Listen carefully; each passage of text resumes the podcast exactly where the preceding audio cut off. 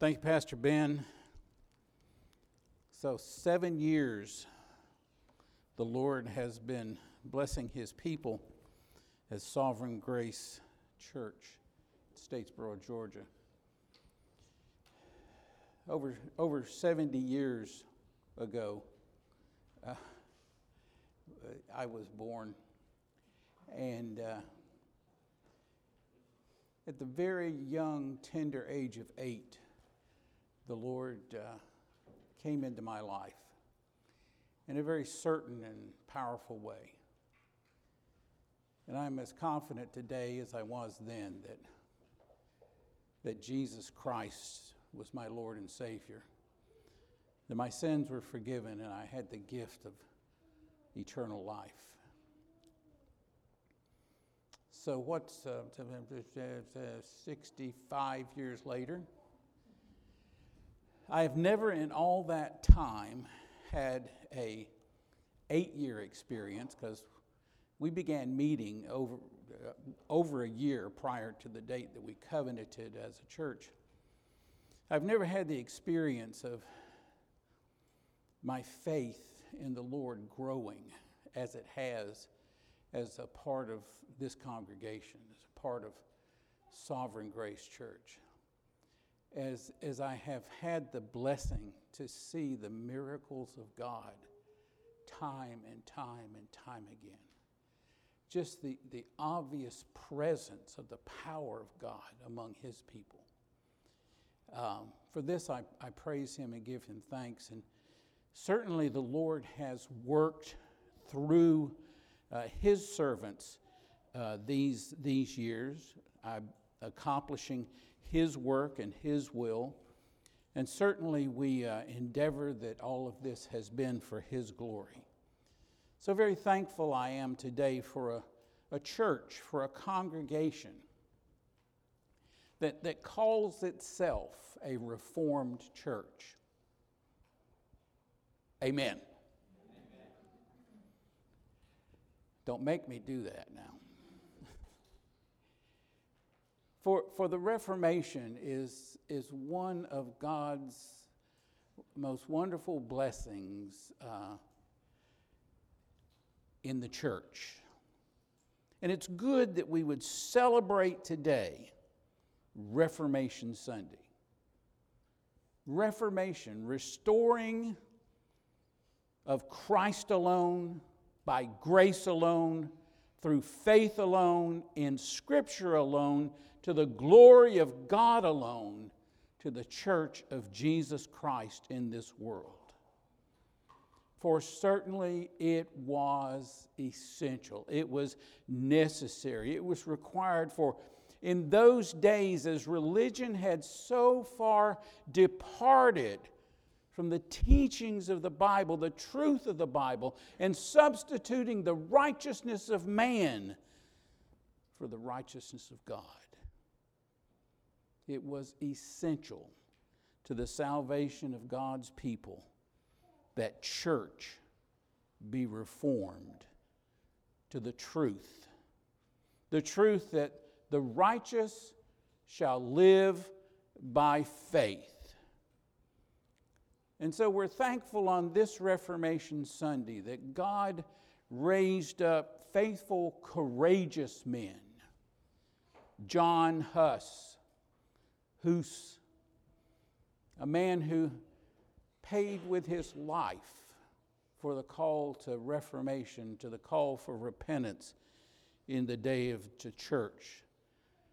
For the priest Savonarola, who preached throughout Italy, crying out for repentance and turning once again to Christ.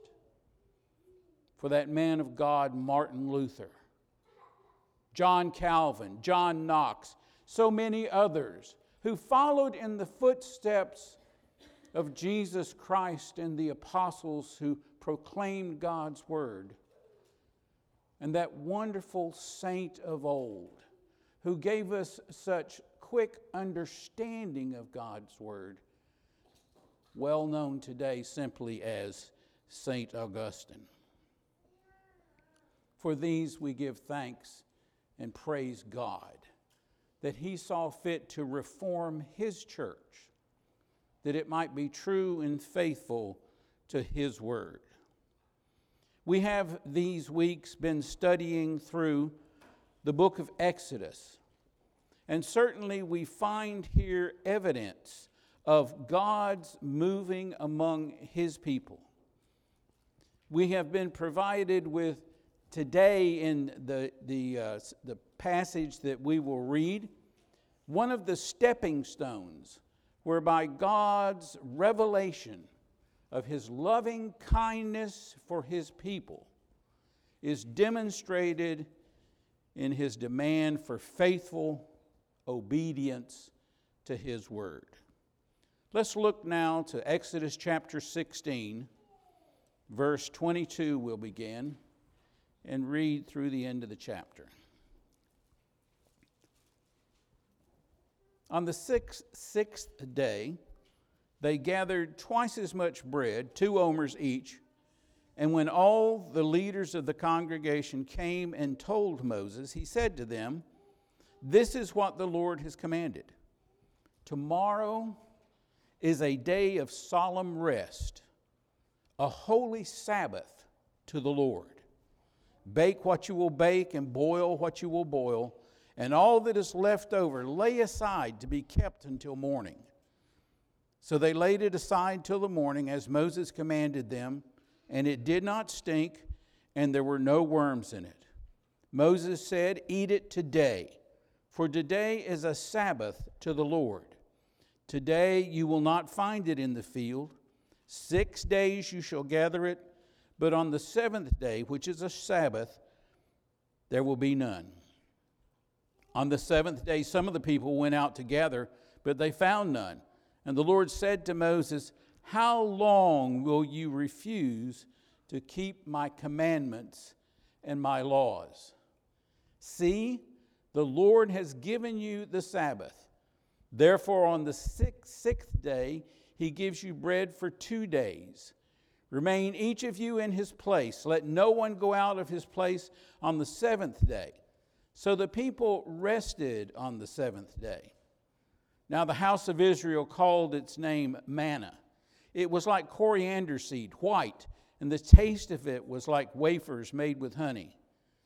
Moses said, "This is what the Lord has commanded. Let an omer of it be kept throughout our generation, so that they may see the bread with which I fed you in the wilderness, when I brought you out of the land of Egypt." And Moses said to Aaron, "Take a jar and put an omer of manna in it, and place it before the Lord to be kept throughout your generations." And the Lord commanded Moses, so Aaron placed it before the testimony to be kept.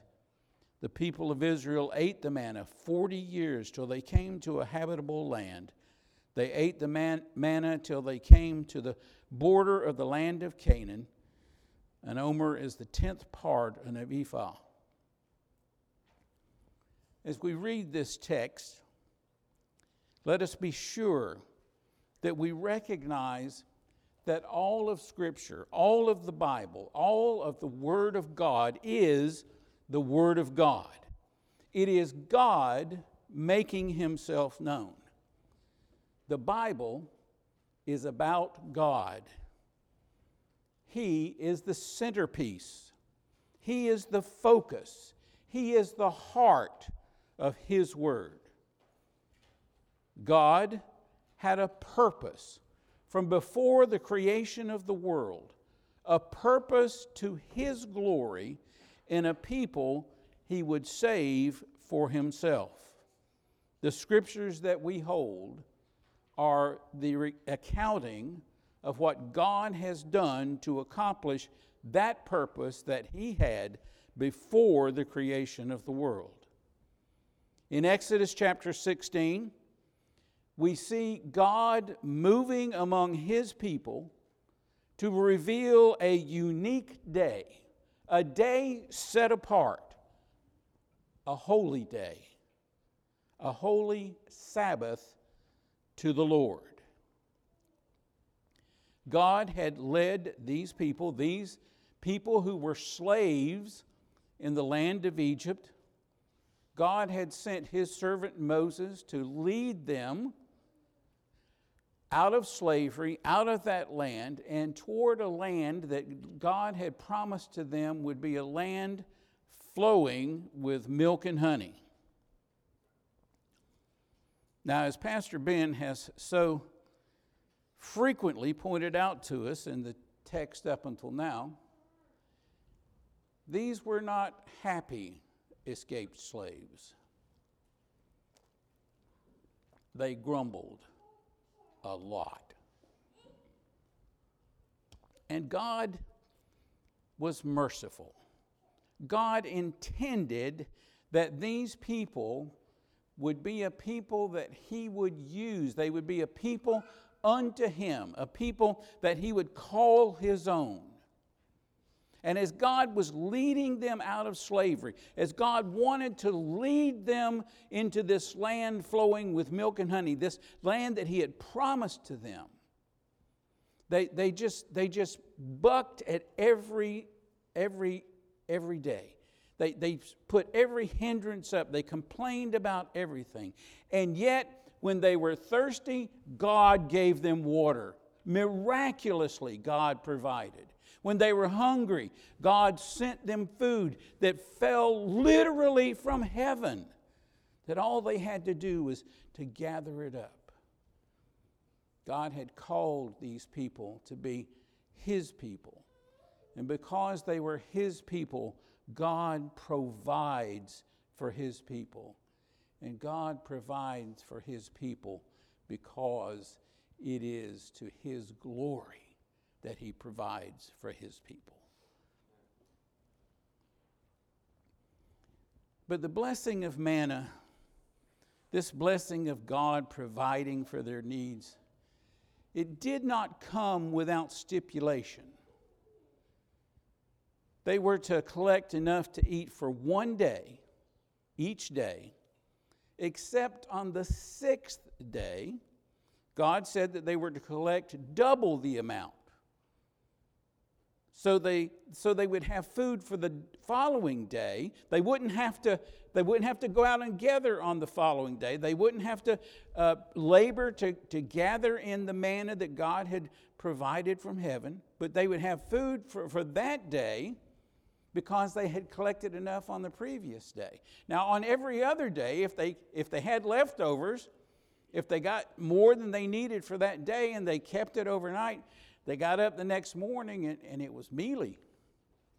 It had worms.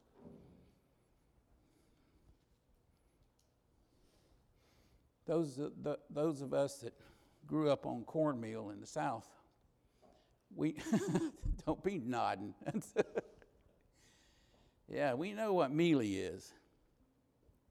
But God provided. He told them, get enough on the day before, and there won't be any worms in it. It won't be moldy. It'll be good. And it was. They collected.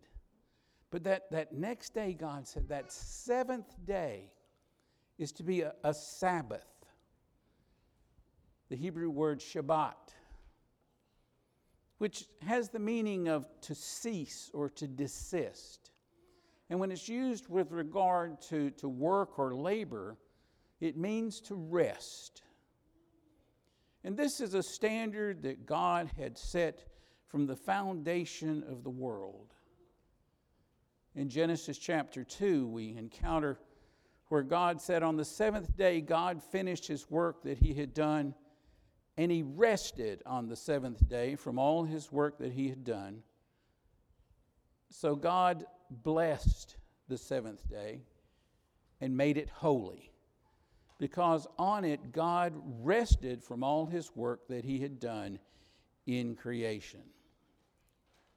So the Sabbath was, from the very week of creation, God's purpose, God's intent, God's way. It is holy. Be sure that you understand that the day of rest, the Sabbath, is not man's idea. It was God's idea from the very beginning. Mankind did not think this up. Let's take a day off. Right? Let's sleep in one day a week. Nobody said amen on that one. But actually, more likely, the idea of mankind is let's work as hard as we can 7 days a week and get in as much as we can, make as much as we can, earn as much as we can, grow as much as we can, reap as much as we can. Get it all, pack it in, pack it down, get more. Keep going on the seventh day. That's far more likely the idea of many men. Actually, the Sabbath, I think, the day of rest in 1 and 7 is counterintuitive to the ways of man. But God established this day.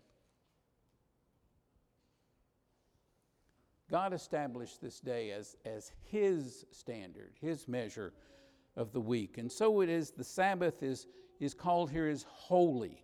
It's a holy Sabbath to the Lord. That makes it, it's a repetition. To say that it's a Sabbath to the Lord is a repetition of holy. For that's what holy means, is that which is set apart, that which is unto the Lord, that which belongs to God. And so a holy Sabbath to the Lord is a holy Sabbath that's holy. It belongs to God. The Sabbath belongs to God. It is His.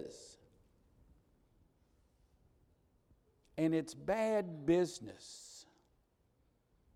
It's bad business to take what belongs to the Lord and turn it to your own use. Dick, do you see who's out in the parking lot? Do you see how's out in the parking lot?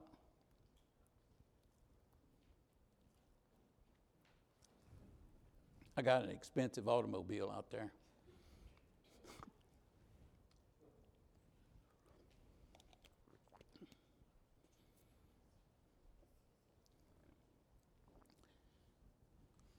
A provocation of God's wrath.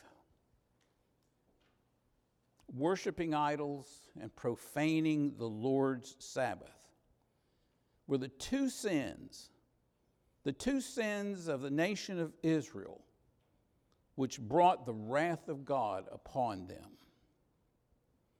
God had given them the Sabbath, a holy Sabbath to the Lord, had given it to them as a blessing. Jesus said, Mark chapter 2, He said to them, the Sabbath was made for man, not man for the Sabbath. And so the Son of Man is Lord even of the Sabbath. God gave them the gift of commanding a day of rest. And as the day of rest, the Sabbath was God's standard from creation. 6 days of work and a seventh day of rest. God's provision for the man that He had created. God demonstrated His love for this man. He created him by providing for him in every way. This man whom God had created, He gave him a garden to live in, a garden for him to work and have a sense of his productivity. And He gave him a day of rest, that his strength would be restored. The Sabbath, the day of rest, is a blessing from God to all of mankind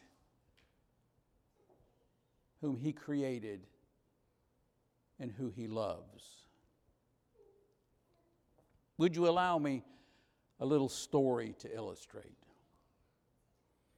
It seems there was a wealthy landowner who graciously allowed a young family to build a home on his estate.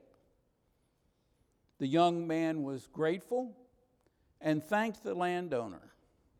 He even planted a garden, and from time to time, the young man would bring vegetables to the landowner. One day, the young man heard that a timber company was paying good money for trees. So seeing this opportunity to get ahead, he cut down several of the trees around his house and he sold them. When the landowner learned of this, he was angry. He was very angry. He told the young man he had no right to take what did not belong to him and turn it to his profit. I ought to throw you off of the place, said the landowner. But I'm inclined to be merciful. You can stay, but you must respect what is mine.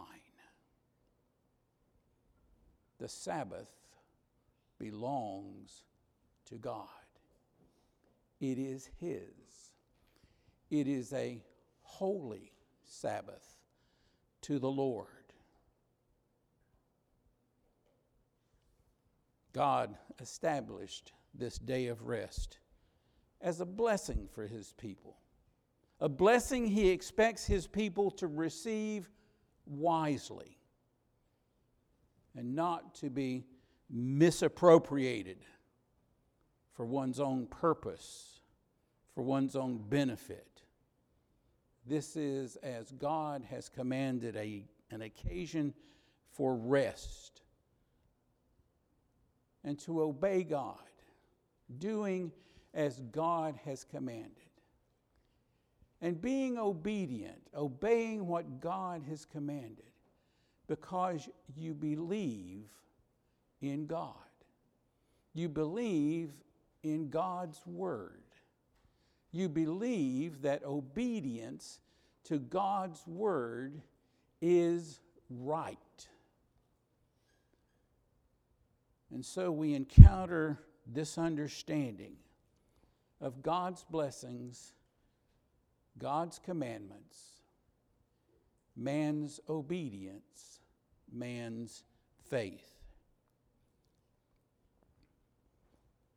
Prior to the Reformation, men had misappropriated for their own benefit just about every facet of God's provision for His people.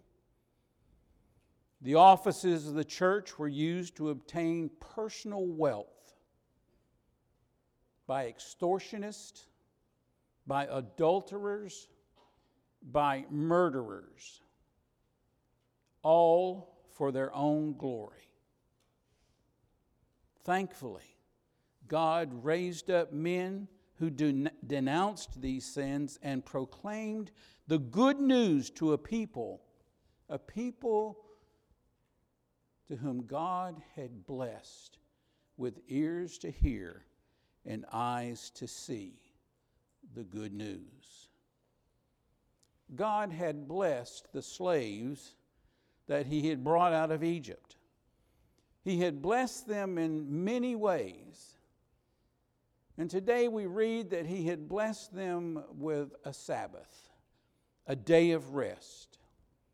But God had blessed them with a day of rest that wasn't just a day to lay around and watch football, but rather it was God's intent that this was a day of rest with a purpose. Obedience, observance of the Sabbath required preparation. Remember, He had told them you have to get 2 omers of manna on the preparation day, the day before, that you would be prepared then for the day of rest on the Sabbath. The day of rest that God commanded was a day that required preparation. And this preparation day was an occasion to demonstrate faith, an opportunity for them to demonstrate their faith in God by their obedience to God. And so the occasion of faith is the occasion of obedience. The occasion of obedience is the occasion of faith. And faith and obedience are occasions of worship. And God intends that the Sabbath would be a day without distraction. 6 days you labor. On the 7th you rest. No labor. No distraction. But this is a day that it is exclusive, a day that is exclusive to be focused on the one who has blessed them with this day.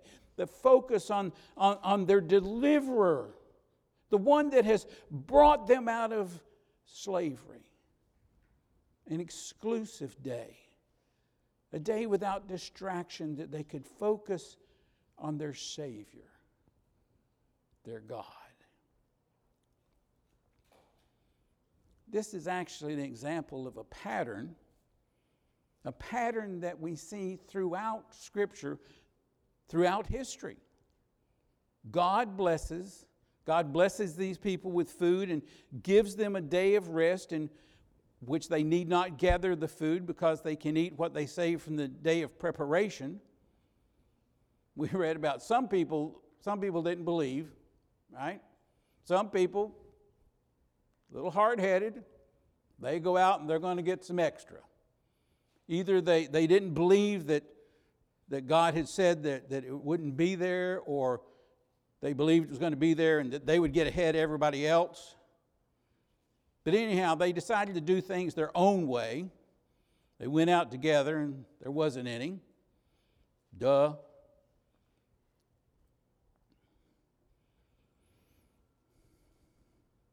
They don't see the need for a day of rest when there's an advantage to be gained. Somebody write that down. They don't believe God. And because they don't believe God, they disobey God. These two are inseparably linked. Unbelief is disobedience. Disobedience is unbelief. Thus it was in the days of the Exodus, and thus it is today. We sin because of unbelief. And unbelief is our sin. We can see this pattern repeated certainly throughout the Old Testament. God blesses, God commands, people obey, God blesses. Faith is obedience. Obedience is faith. Or God blesses, God commands, people disobey, God punishes, people believe. Faith is obedience. Obedience is faith. From the beginning, it has been so. For from the beginning, God blesses the man he created. Creation itself being a blessing. Genesis 1:27, so God created man in his own image. In the image of God, he created him, male and female, he created them, and God blessed them. God's blessing came immediately upon his creation of man and woman. Giving the blessing, God commands those whom he has created, those whom he has blessed. God commands that he will be acknowledged as God. He will be acknowledged as God by their obedience. Genesis 2. And the Lord God commanded the man, saying, you may surely eat of every tree of the garden, but of the tree of the knowledge of good and evil you shall not eat. For in the day that you eat of it, you shall surely die. Believe me, faith is obedience. But they did not believe. The serpent said to the woman, Genesis 3, you will not surely die. For God knows that when you eat of it, your eyes will be opened and you will be like God, knowing good and evil. So when the woman saw that the tree was good for fruit and that it was a delight to the eyes and that the tree was to be desired to make one wise, she took of its fruit and ate, and she also gave some to her husband who was with her, and he ate. She did not believe God's word, and because she did not believe God's word, she disobeyed God's word, and so it was that sin, disobedience, unbelief to God enters into the race of man. God blesses, God commands. Man does not believe and disobeys. And God punishes sin. To the woman he said, I will surely multiply your pain and childbearing. In pain you shall bring forth children. Your desire shall be contrary to your husband, but he shall rule over you. And to Adam he said, because you have listened to the voice of your wife and have eaten of the tree of which I commanded you, you shall not eat of it. Cursed is the ground because of you. In pain you shall eat of it all the days of your life. Thorns and thistles it shall bring forth for you, and you shall eat the plants of the field. By the sweat of your face you shall eat bread, till you return to the ground. For out of it you were taken, and for you are dust, and to dust you shall return. God punishes unbelief, disobedience. And God saves his people. Continuing in Genesis 3, the man called his wife's name Eve, because she was the mother of all living, and the Lord God made for Adam and for his wife garments of skin and clothed them. He covered their sin. They believe, and God blesses. Genesis 4. And Adam knew his wife again, and she bore a son and called his name Seth. For she said, God has appointed for me another offspring instead of Abel, for Cain killed him. So to Seth also a son was born, and he called his name Enosh. At that time people began to call upon the name of the Lord. I didn't make this up. It's throughout the Old Testament. If you reflect on your knowledge of Scripture, if you reflect on your knowledge of the Old Testament, we see this pattern time and time again throughout the history of the events, the occasions, throughout the book of Genesis. This repeats over and over again. The book of Exodus is just such. Think about the people wandering in the wilderness those 40 years.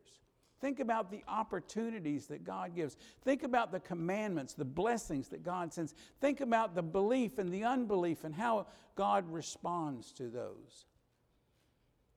Judges. Fellas, if you were sitting in on the study of the book of Judges, you know that this pattern is what? That's all you need to know about the book of Judges. That's this pattern. The history books, the prophets. God saving a rebellious, sinful people. And thus it is that the Old Testament is called salvation history. And this history culminates in Jesus Christ. As Jesus hangs on the cross, and Jesus cries out, it is finished. All of the sin, all of the disobedience, all of the unbelief, all of the rebellion, all of this of God's people is laid on Jesus on the cross. We say that these sins, this disobedience, is imputed to Jesus, as on the cross he takes the wrath of God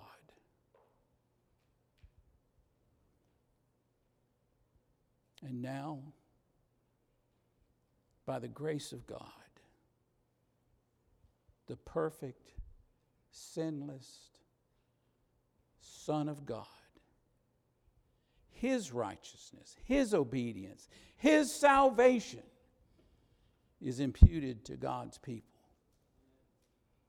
And thus the apostle wrote, "For our sake He made Him to be sin who knew no sin, so that in Him we might become the righteousness of God, that the just might live by faith." Jesus said, "It is finished." That cycle is no more. The pattern of God's blessings, God's commandments, people's disobedience, people's unbelief, God's blessings, God's commandments, God's salvation. "It is finished," Jesus said. "I have done it all." And the Sabbath of God is fulfilled in Jesus Christ our Lord. Hebrews chapter 4 tells us, "So then there remains a Sabbath rest for the people of God. For whoever has entered God's rest has also rested from his works as God did from his." For by grace you have been saved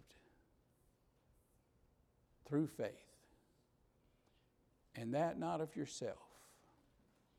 It is a gift. It's a gift from God. It is finished. And the commandment of God is faith. Faith is obedience. Obedience is faith. And as we put our faith in the Word of God, as we put our faith in Jesus Christ, who is God, we receive the blessings of the forgiveness of sin and that promise of eternal life, not of works, lest any man should boast. Jesus said, "It is finished." And the call is to rest in Him. The call is to receive Jesus Christ as our Sabbath, to rest in our Sabbath, who is Christ Jesus, God's Son. I have a recliner at the house. Give a show of hands. Is anybody surprised by that? Yeah, didn't think so. Love my recliner. When I sit down in the recliner, I sit down. The whole thing. I want you to think about how ridiculous it would be for me to put my elbows up on the arm of that recliner, right? And then just kind of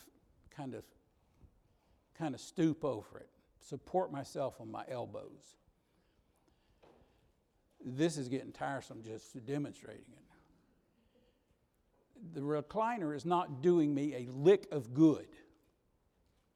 Now let's say that I'm really doing this my own self, and I want to put my feet up. So I kick my feet up, and I'm doing what do they call it, plank or something like that, right? Right? It's nothing but elbows. The feet are up. Now there's some men here this morning that could do that. I ain't one of them. But it's ludicrous. It's ridiculous. Gonna get an amen? What's the recliner for? The recliner is for rest. Shut up. And when I get in that recliner, I don't support myself. I rest. I let the recliner take care of it. And folks, I'm not going a step too far here. That's exactly what God expects of His people. To rest in Him. That He is our Sabbath. Put all your weight on Him, all your faith, all your trust, all your hope, all that you are, all that you have, all that you ever hope to be, to rest in Jesus Christ, who is the Son of God.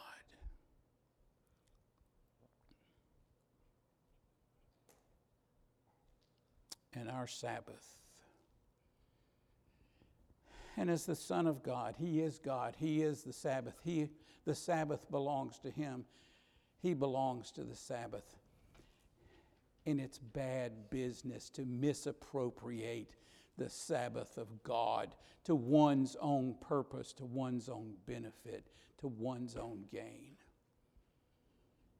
And therefore, while we praise God for the Reformation that He brought about in His church those centuries yet ago, let us acknowledge that the Reformation must continue in this day, as there are those who continue to purloin the Word of God to their own benefit, to their own use, to their own advancement. Sovereign Grace Church, a reformed church, stands true to the Word of God, true to Jesus Christ and Him alone as our Savior. We celebrate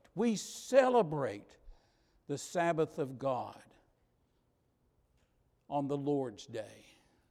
We come together on the day of His resurrection, not the seventh day, but we come together on the first day, the beginning, the day that we celebrate a new life, celebrating resurrection and a new life in Jesus Christ our Lord. And in Him we rest. We rest on a Sabbath that is exclusive. We rest on a Sabbath that is with purpose, that we be not distracted, that we focus, we worship our Lord and our Savior, Jesus Christ. Jesus said, "Come to me, all who labor and are heavy laden, and I will give you rest. Take my yoke upon you and learn from me, for I am gentle and lowly in heart, and you will find rest for your souls. For my yoke is easy and my burden is light." What a glorious Sabbath is Christ. And so the Apostle John was to write, "To all who received Him, who believed in His name, He gave the right to become children of God, who were born not of blood, nor the will of the flesh, nor the will of man, but born of God." God has blessed us richly. Let us hear His call to faith, to believe in Him, to believe in His Word. And as we believe, let that shine out through us as obedience to His Word, that we would rest in Him, that He might bless, and that the Lord our God may be glorified. Amen. In Jesus' name, amen.